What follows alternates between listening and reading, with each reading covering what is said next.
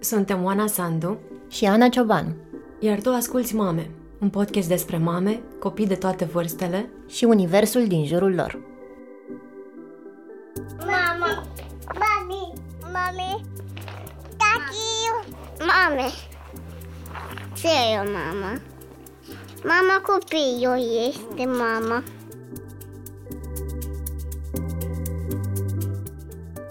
Salutare mame, tați, bunici, curioase și curioși fără copii!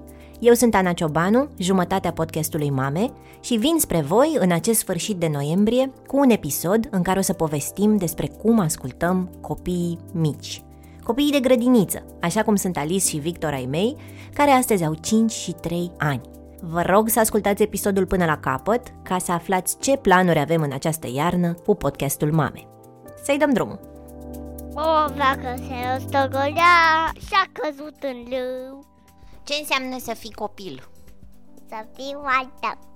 Că ești mai fericit, că vrei să petreci mai mult timp cu părinții și că la grădiniță nu prea vei și că ești deci, dar de foarte multe ori plictisit.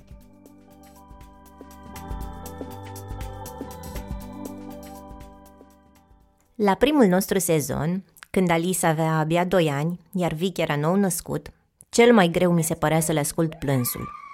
Fiecare tantrum și fiecare scâncet îmi spuneau visceral că greșesc ceva. Crescusem ca mulți dintre noi în anii 90, în care plânsul nu era bun, în care plânsul îți făcea de rușine părinții și îi irita. Plânsul te făcea un răzgâiat, un copil rău care își șchinuie părinții. La primele plânsete ale copiilor mei nu m-am simțit iritată, dar îmi doream să nu plângă, pentru că eram acolo – îi mângâiam, îi hrăneam, le citeam, îi pupam, făceam tot ce trebuie. Nu înțelegeam de ce ne confruntăm cu emoții negative. Nici măcar când am citit toate teoriile despre cum plânsul e bun, despre cum copiii au nevoie să plângă. Unul dintre marile avantaje ale anilor pe care îi trăim ca părinți de copii mici e că ne alfabetizăm și noi în ceea ce înseamnă emoții, odată cu copiii noștri. Există sute de cărți pentru copii despre emoții. Unele sunt animale care se cuibăresc în sufletul tău și se fac mici acolo după ce le îmblânzești. Unele sunt culori amestecate pe chipul unui monstru care se ordonează în borcane etichetate după ce înveți ce face fiecare. Altele sunt nuanțe pe care le ia unicornul noni în funcție de cum se simte.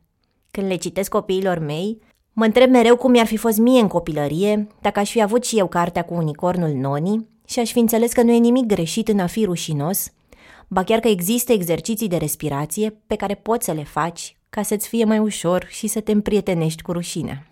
Există și cântecelul acesta care l-a învățat pe Victor că furia e prietena lui cea mai bună. Asta nu rezolvă. Când dai cu pumnii, smulgi, lovești, Ciupești și dai în dinți cu Lego că mie mi-ai dat în dinți. Auzi că furia îți dă putere. Da? De-aia smulgi și lovești. Și e prietena mea furia? Dacă reușești să o îmblânzești, nu dacă dai drumul la furie să-ți lovești surioara. După vreo cinci ani de citit pe limba copiilor, cum plânsul e o nevoie, cum tristețea vine și pleacă, sau cum furia ne dă de fapt puterea de a ne apăra de nedreptăți, am ajuns astăzi la performanța de a sta în ochiul furtunii când plâng copiii mai abitir, de a para blând lovituri dacă încearcă să mă atingă, de a ieși din cameră dacă asta îmi cer, de a mă întoarce dacă asta au nevoie și mai ales de a-i asculta pentru a le fi alături și a înțelege, fără să mai încerc să le opresc sentimentele negative, fără să-i contrazic sau să le explic, ca adulții pe care i-am auzit cu toții când eram mici, N-ai de ce să plângi, nu ți-am făcut nimic. Vrei să-ți dau eu motive reale să plângi? Crezi că e mai bine acum, după ce ai fost furios? Da, am murit emoțiile, că a venit furia. Am dormit și cu furie un pic. Ai dormit cu furie, este interesant. Nu mai vrei apă? Nu. Ok. Furia e cea mai bună prietena mea, că merge cu mine toată ziua. Iar asta nu înseamnă că sunt părintele model. Pentru partenerul meu, de multe ori eu sunt o mamă de plastilină, care face tot ce vor copii, care nu are autoritate. Dar mă mai enervez și eu. Am spus de vreo două ori încetează că te pleznesc. Pentru că mi-era somn și nu voiam în acel moment să mai ascult încă o oră de vorbărie la culcare, voiam să se termine și creierul meu s-a dus impulsiv pe panta cunoscută în copilărie. Te ameninț ca să taci. Mi-am cerut scuze imediat. Din fericire, copiii mei nu au astfel de drumuri familiare și m-au întrebat uimiți. De adevăratele neplesnești, mami? Povestea? Lili Liliacu. Poți să dăm pe Liliaca. A fost Știi ce m-a supărat tati foarte tare aseară? Cu ce? Cam așa curg multe din poveștile inventate împreună cu Alice și Vic.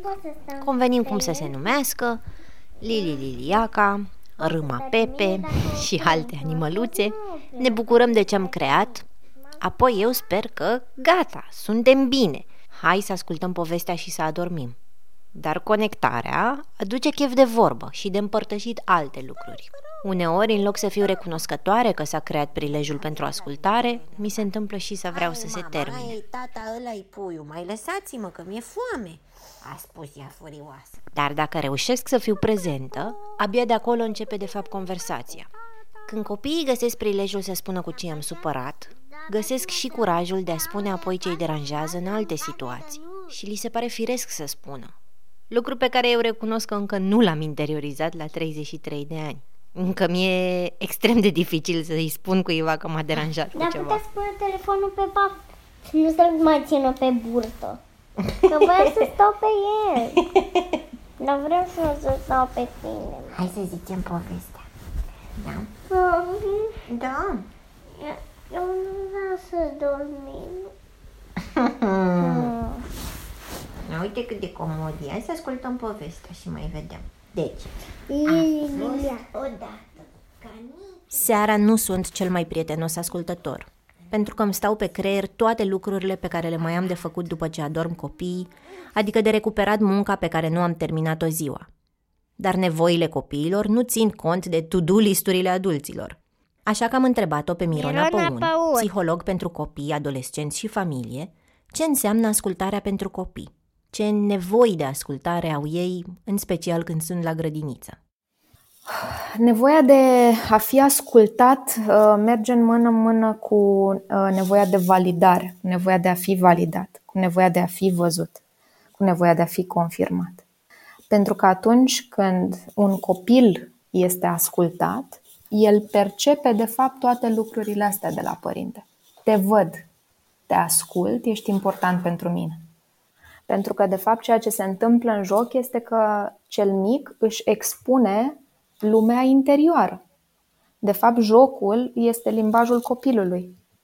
Este metoda prin care el își face cunoscută lumea asta interioară, își exprimă emoția, de multe ori chiar și emoția uh, asta mai uh, nepotrivită, mai uh, pe care noi avem tendința să o numim ca fiind uh, rea. Mama coleo tot. Te dorme cu asta? Da, Atunci să cântăm. Cocoleo că, mama cocoleo că, cocoleo Și în uh, cazul meu și în cazul prietenilor și uh, copilul era lăsat să plângă, de exemplu, ca să se calmeze, inclusiv mic fiind, uh, nu era încurajat uh, contactul ăsta de a fi luat în brațe atunci când plânge, Uh, nu erau încurajate multe lucruri. Uh, Mi-amintesc inclusiv din poveștile părinților mei, am uh, crescut o perioadă cu bunica mea. Și pentru că bunica mea era profesoară și trebuia să meargă la școală, mă lăsa cu străbunica mea, care evident avea treabă în curte, avea treabă în casă. Și atunci ce se întâmpla? Mă lăsa frumos în țarc, aveam și un cățel care mă păzea, am lăsat două, trei păpuși ce aveam acolo și își făcea treaba în curte. Și am învățat, am fost învățați cumva să stăm așa, să am, am, am fost cumva învățați și privați de contactul ăsta cu părintele. Mirona este și creatoarea proiectului de teatru Țiții Poc, menit să ajute copiii să se împrietenească cu emoțiile lor. O găsiți și pe YouTube, pe Instagram sau pe Facebook, unde încarcă multe filmulețe cu resurse pentru părinți. Brusc. Mama, tu ce ai prefera să fii? Să fii o mamă care se joacă toată ziua?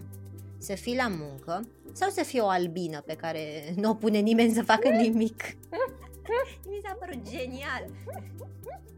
Ceea ce văd inclusiv cu părinții, la părinții cu care lucrez, de multe ori au dificultatea de a intra în roluri, de exemplu. în rol de personaj, de a-și da voie să gândească și să, să, să-i dea voie, de fapt, personajului să se exprime prin intermediul lui. Să-i dea voie emoției să se exprime prin intermediul lui. Emoțiile nu au vorbe decât dacă le dăm noi prilejul să se exprime prin noi. Și atunci, pentru că ele nu se pot exprima, de cele mai multe ori le oprim, dar le punem așa bariere și le cenzurăm, ele ajung să se exprime prin corp. Și așa, uite-i pe copii, când cum au ba dureri de cap, ba dureri de stomac, ba sunt foarte agitați când trebuie să dea un examen. Noi ca adulți, da, exact același lucru. Uităm de multe ori că avem un corp și uităm că de cele mai multe ori el ne transmite foarte multe lucruri. Și atunci ceea ce face jocul este să te pună în contact cu corpul și cu emoția. Mintea este oprită la joc. Mintea nu are ce să mm. caute. Și asta e de fapt frumusețea jocului. Ce înseamnă să te joci? Să te distrezi foarte bine. Și cum te simți când nu te joci? Plictisită! Tu? Plictisit! Cum credeți că e mai distractiv? Să te joci cu mama sau cu tata sau cu un copil? Eu cred că la fel! La fel de distractiv cu adulți? Da. De ce sunt buni adulții la joacă? Că, pentru că se joacă puțin. Prea puțin? Da. Și-mi place.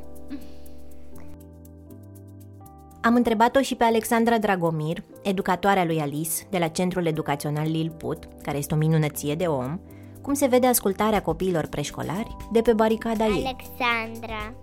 Dragomir. De ce e Alex bună? Pentru că m-a ajutat să-mi placă grădiul.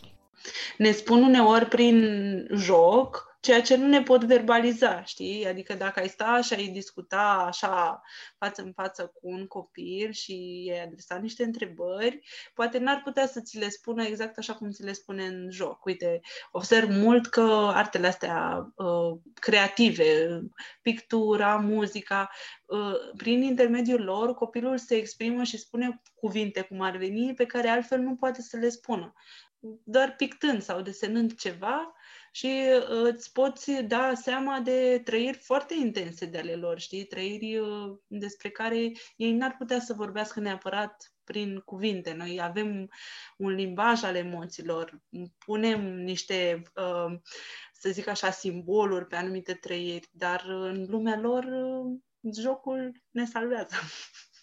Deci, da. într-un fel, mi se pare că astăzi, copiii care au acces la genul ăsta de lecturi sau la genul ăsta de educație preșcolară sunt mai echipați emoțional decât da, noi. Da. Noi n-am crescut învățând cuvintele pentru emoțiile pe care le simțeam. Ce, cre- ce emoții crezi tu că ai? Că poate ei nu pun neapărat um, eticheta, să zic așa, corectă, din punct de vedere al unui psiholog, poate, dar pentru ei aia este reală, știi? Sunt trist da, aia e, tristețe, știi? Eu, așa ca om, am învățat să pun un nume sentimentelor mele mult mai târziu, știi? Ai că la grădiniță nu mi-aduc aminte să-mi fi spus cineva, cum să mă fi întrebat cineva, cum te simți acum sau uh, ce, ce trăire ai tu acum și cum putem să o transformăm, cum alegi tu să o transformi sau, da. Așa că sunt, uh, sunt binecuvântați ei și sunt și exemple pentru noi, apropo de ce învățăm noi de la ei, știi? Ce da. simți că, că înveți tu din relația asta cu copiii? Oh, Ana, pentru mine relația cu cei mici a fost, cred că, cea mai bună ședință de psihoterapie, de terapie, de, de toate felurile. Uh, m-a ajutat foarte mult faptul că am fost uh, conectată la ideea asta de creație și de pictură și de poveste, pentru că uh, am putut să îi aud, știi, să le ascult uh, cuvintele, așa cum le spuneau ei, știi? Când o aud pe Alexandra vorbind despre cum se simte că preșcolarii au fost grădinarii ei, care au crescut-o ca pe o floare, mă gândesc automat la cât am adunat și eu de-a lungul timpului de la copii. Poate vă mai amintiți unii dintre voi că am povestit și în primul sezon la mame că primul meu job a fost de spiriduș și clovn la petreceri pentru copii. Era un job adolescentin care mi-a adus niște superputeri de care nu eram conștientă când eram un copil timid, cu minte și retras, obișnuit să nu deranjeze și să nu ceară nimic. Cu costum de petrecere, puteam să mă tăvălesc pe jos, să vorbesc tare, să mă entuziasmez de jucăriile copiilor, să-i pictez pe fețe și pe mâini, să mă joc cu baloane, să fiu murdară de carioci și să-mi placă. Când mă gândesc la zilele acelea, simt cald în stomac. Trăiam înconjurată de tort, de confeti, de sclipici și de bucurie. Ceea ce era cumva opusul unei copilării boeme nouăzeciste, cu părinți studenți care mă duceau la concerte rock, pe care nu-i deranjam când învățau pentru facultate și care au divorțat când aveam 13 ani. Eu am fost un copil care picta, citea și își inventa jocuri 99% din timp singur. Nu concepeam că le-aș putea cere alor mei să se joace cu mine, ceea ce e opusul la ce am trăit ca animator adult, pe care trăgeau zeci de copii deodată, vreau să-ți spun ceva, joacă-te cu mine, uite ce agrafă am, vrei să guși din tortul meu, îmi plăcea enorm să-i ascult pe copii și să le pun întrebări din aproape în aproape ca să-și spună propriile povești. Voiam să știu toate anecdotele despre bunicii lor, despre animalele pe care le au sau despre plușurile cu care dorm, despre fricile pe care le aveau și despre vise. Să zboare, să ajungă pe lună, să danseze pe o scenă, să învingă poluarea, să salveze animalele, să convingă oamenii să nu mai arunce gunoaie pe jos. Am luat cu mine bucuria asta de a asculta copiii prin joacă și după ce am devenit mamă.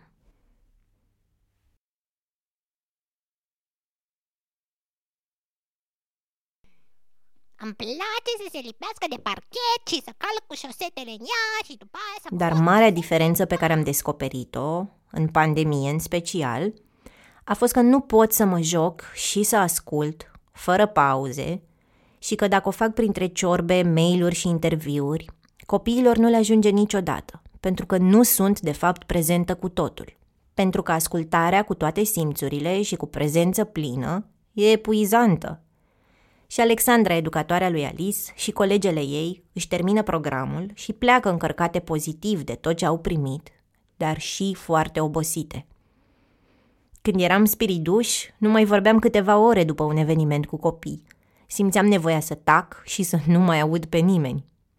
Acasă, când copiii depind de mine și vor să mă joc și să-i ascult aproape non-stop, mă trezesc uneori cu ochii pe ceas, întrebându-mă când mi se termină programul. Un părinte, după standardele mele despre ce înseamnă o mamă bună, nu cred că ar trebui să se întrebe când iese din tură, ci ar trebui să fie adultul care știe că trebuie să se oprească uneori din joacă și să aibă grijă și de celelalte nevoi ale sale, ca să poată să le dea copiilor cea mai bună versiune a lui. Hai să zicem trei, Trei, să se facă patru, patru, patru boi la care se... nu. Patru roți la car mare, trei cai vin din depărtat, două mâini copilul are, una este luna. Hai să zicem patru, Patru, să se facă cinci. cinci sunt zile. Am întrebat-o și pe Smaranda Caragea, actriță și mama unei puși de 2 ani, cum e joaca de acasă cu propriul copil. Smaranda e un om care se joacă și ascultă cu toate simțurile, care are o teză de doctorat în arta actorului pentru non-actori și care ajută copiii și adulții să se joace și să gândească ca un personaj, inventându-le tot felul de limite ale jocului, menite să-i facă să-și dezlănțuie creativitatea.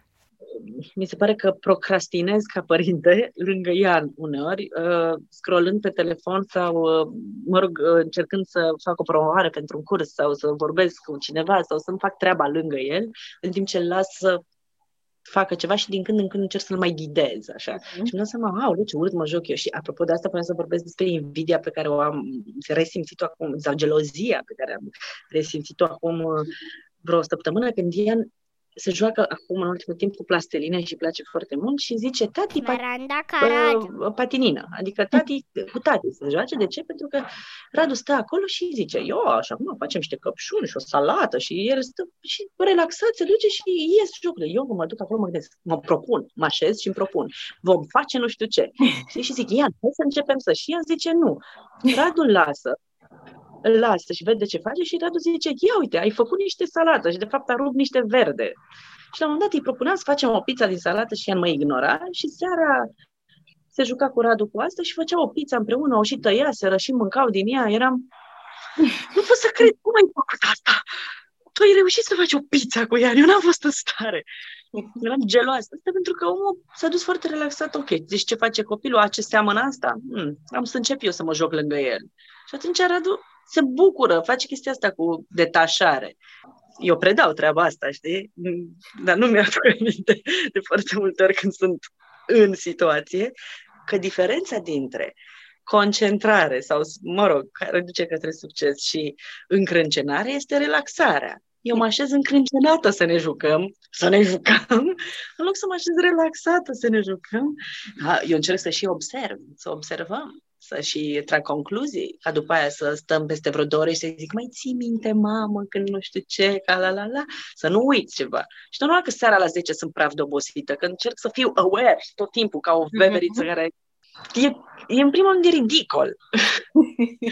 Am râs mult cu Smaranda una de cealaltă, pentru că e hilar să fii un profesionist al jocului cum e ea, sau un fost spiriduș cum sunt eu, și să pui presiune pe tine că poate nu te joci cum trebuie, că poate nu învață copiii din jocul pe care l-ai propus, că dacă nu ne-am conectat suficient.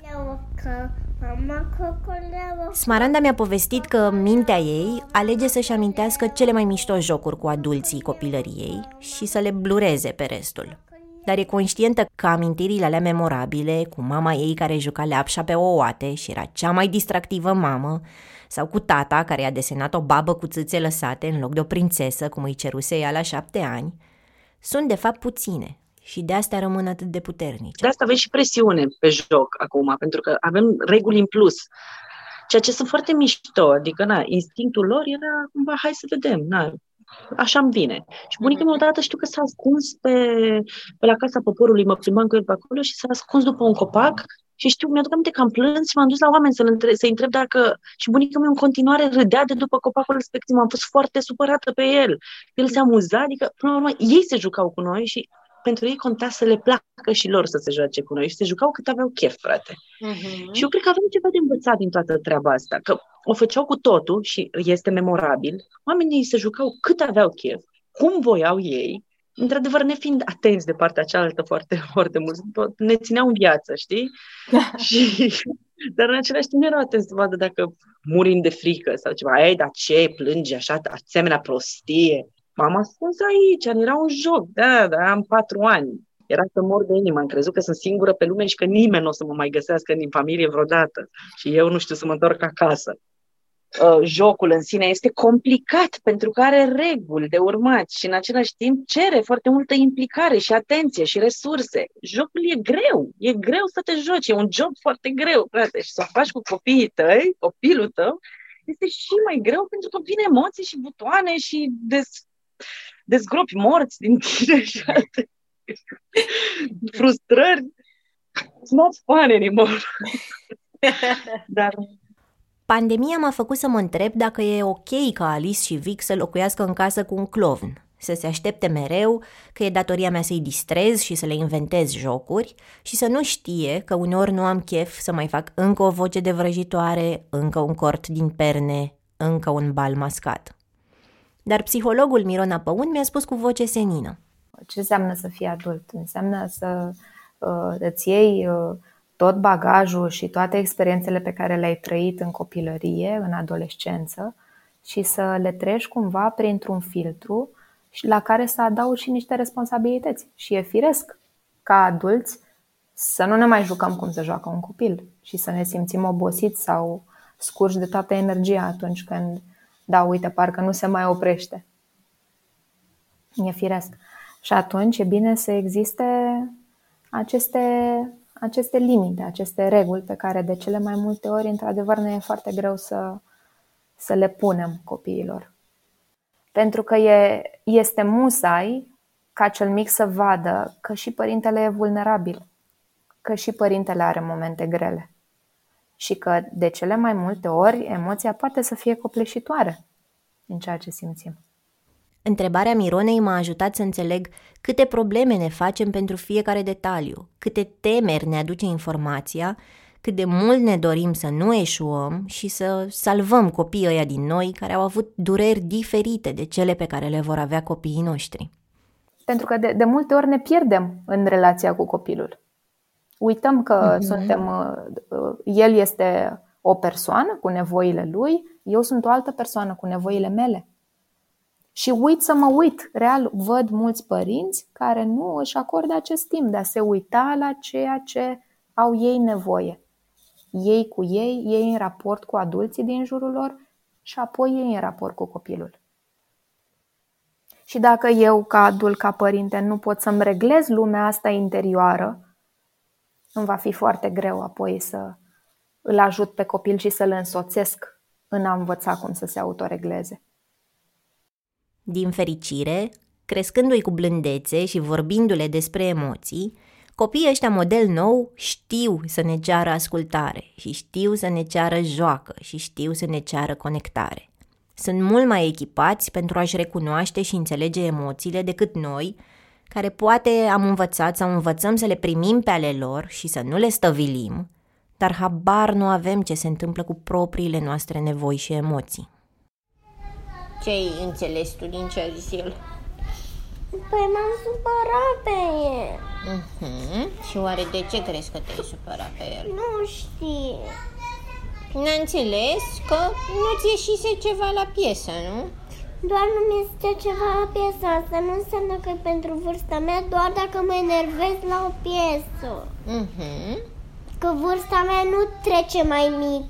Dacă am 5 ani, rămân cu 5 ani, nu mă trece la 4 ani sau un an. Eu cred că am învățat enorm despre cum să stau cu tristețea copiilor mei, sau cu furia, sau cu timiditatea, din cărțile pentru copii despre emoții și din atitudinea educatorilor ca Alexandra, care spune că asta e o lecție primită de la copii. Copilul uneori uh, are nevoie să fii tu acolo puternic și să-l lași pe el să fie cel care suferă. Mi-am dat seama că de foarte multe ori sufeream așa, cot la cot cu ei și uh, le luam din putere, știi? Era mm, eram acolo, știi, suferam cot la cot cu ei, iar ei aveau nevoie de un om care pur și, să fie, uh, pur și simplu să fie prezent acolo, știi, să le uh, susțină spațiul ăla în care ei au nevoie să plângă nu să plâng și eu cu ei în sensul ăsta. Pentru că în mintea mea era, ok, trebuie să fiu aici, să fiu lângă ei cu tot sufletelul meu. Da, e nevoie să fii aici, dar e nevoie să fii stabilă, să fii puternică și să nu le iei tu din puterea lor și să nu le iei cumva din suferința lor, ne lăsându-i pe ei să mai își trăiască suferința, știi? Pentru că observ asta și în, în relație așa tată, copil, părinte. Că de foarte multe ori observ oameni care vor, vor să-i uh, relaxeze repede pe copii, hai să nu mai plângi, hai să fie bine. Nu, copilul chiar are nevoie să plângă, are nevoie să-și uh, uh, treacă uh, emoțiile alea, să le treacă prin el, nu prin părinte. Părintele are și el emoțiile lui. Uneori, când trec două ore și Alice tot nu a adormit pentru că mai are încă o întrebare și încă o curiozitate și vrea să-i povestesc de când eram eu mică, deși turbez de oboseală, apuc ocazional să respir și să mă gândesc că totuși facem ceva bine, de vreme ce copila mea vrea să știe lucruri pe care eu nu i le-aș povesti dacă n-ar fi întrebările ei. Înainte să adoarmă, Alice mă întreabă, când ai fost furioasă la 8 ani? Când ai fost dezamăgită când erai de vârsta mea? Ce ai vrea să fii? O mamă care se joacă toată ziua cu copiii? O femeie la serviciu? Sau o albină? Mi-am dat seama că ăsta e jocul meu preferat din totdeauna. Când le pun întrebări copiilor mei, mă minunez cum răspunsurile lor țes lumi noi. Când mă întreabă ei, simt că am creat ceva împreună, iar jocul ăsta mi umple și mie o mulțime de nevoi, dar mai ales îmi arată că Alice și Victor învață să asculte cu adevărat. Cea mai nouă e povestea despre cum mă plictiseam eu singură în casă când eram mică, pe care le-am spus-o când m-au întrebat cum mă jucam cu părinții mei și s-au minunat când le-am zis că ai mei nu se jucau așa de des, că nu aveau timp și că eu nici nu aveam un frate sau o soră cu care să-mi umplu plictiseala. Dar îmi plăcea foarte mult să merg cu ai mei la teatru, în parc, la concerte, la muzee și alea sunt amintiri care îmi sunt dragi și acum. Și ce făceai toată ziua, m-au întrebat. Pictam, Am învățat repede să citesc ca să mă descurc singură când ei nu puteau. Erai tristă? a întrebat Alice. Uneori da, dar cred că mai degrabă plictisită, așa că făceam glume la telefon, le-am zis. Cum? m-au întrebat. Și a fost extrem de complicat să le explic ce era o carte de telefon și ce era discul cu care formam, dar gluma cu alo, familia fund, pârții acasă, rămâne cel mai amuzant lucru pe care li l-am spus săptămâna asta.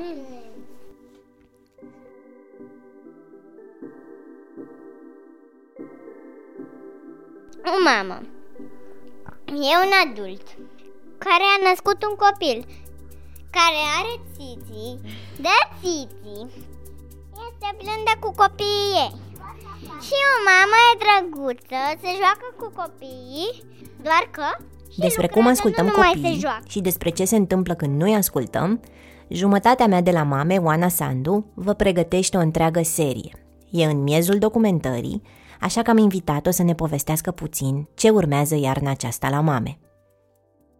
Bună, Oana! Salut! Ce mă bucur că suntem împreună Din iar! nou! Doar că avem măști, dar... Nu știu dacă ne auzim diferit, o să vedem. Ce ne pregătești pentru, pentru iarna asta, Oana? Te-am prins în mijlocul, mijlocul documentării, ne pregătim de o serie undeva în decembrie. Ce o să se întâmple? Păi uite, eu aș vrea să... Ce încerc eu să, să fac e să pun întrebarea asta cât mai multor uh, uh, adulți, dar și copii. Cum ascultăm până la urmă copii? Nu doar noi uh, ca părinți, ci tot, uh, tot universul din, uh, din jurul uh, nostru până la urmă. De la, de la profesori, Uh, de la copii care vor vorbi despre cum ar fi vrut ei să fie ascultați în anumite momente ale, ale vieții lor, până la judecători, avocați, chiar și medici. Cum fac până la urmă uh, medicii să-și asculte pacienții copii ca să poată să înțeleagă mai bine simptomele. Din uh, reportingul pe care l-ai făcut până acum, cât de bizar e, că pentru mine sigur e, să te raportezi așa la ascultare, având în vedere experiența de copilărie, adolescență sau chiar și de tânăr adult, în care în principiu nu ești ascultat sau oamenii nu pornesc de la premiza că ce ai tu de spus sau chiar non-verbal de spus e important, e de luat în seamă. Da, cumva, fiind crescuți uh, într-o, într-o societate sau de, de niște adulți care ne spuneau că trebuie să fim ascultători. Asta mi se pare extrem de, extrem de interesant. Trebuia să ascultăm noi tot timpul și când e vorba de ascultare are cu totul alt sens decât cel despre care vorbim acum, cel de ascultare active. De fapt, trebuia să ne supunem, să fim tot timpul niște subordonați ai unor adulți care sunt de fapt ființele superioare și pe care nu putem să-i chestionăm, nu putem să le chestionăm uh, nici comportamentele și uneori nici cuvintele. Și e foarte interesant clash-ul ăsta dintre, cum ai zis și tu, dintre cum am fost noi crescuți și, și ce înțelegem acum prin, prin ascultare activă. Hmm, abia aștept. și oricum, dacă aveți orice poveste despre ascultare, fie că sunteți părinți, fie că sunteți copii care uh, își amintesc despre cum uh, au fost ei ascultați sau nu au fost ascultați de, de părinți acum zeci de ani, uh, ne-am bucurat să, să ne scrieți la oanarondecâtorevistă.ro sau să ne spuneți pe Instagram povești da, veniți și pe Instagram, ne găsiți acolo, la Mame, Bară Jos Podcast. Suntem o comunitate de peste 2000 aproape și vă mulțumim și vrem să creștem. Mai vedeți și de acolo uh, imagini din culise. Ne auzim, ne ascultăm în decembrie. Iubi! Podcastul Mame este produs de Dor. Ideea a fost a lui Cristian Lupșa. Gazdele sunt Oana Sandu și Ana Ciobanu. Tema muzicală este un musical postcard de Răzvan Gabăr.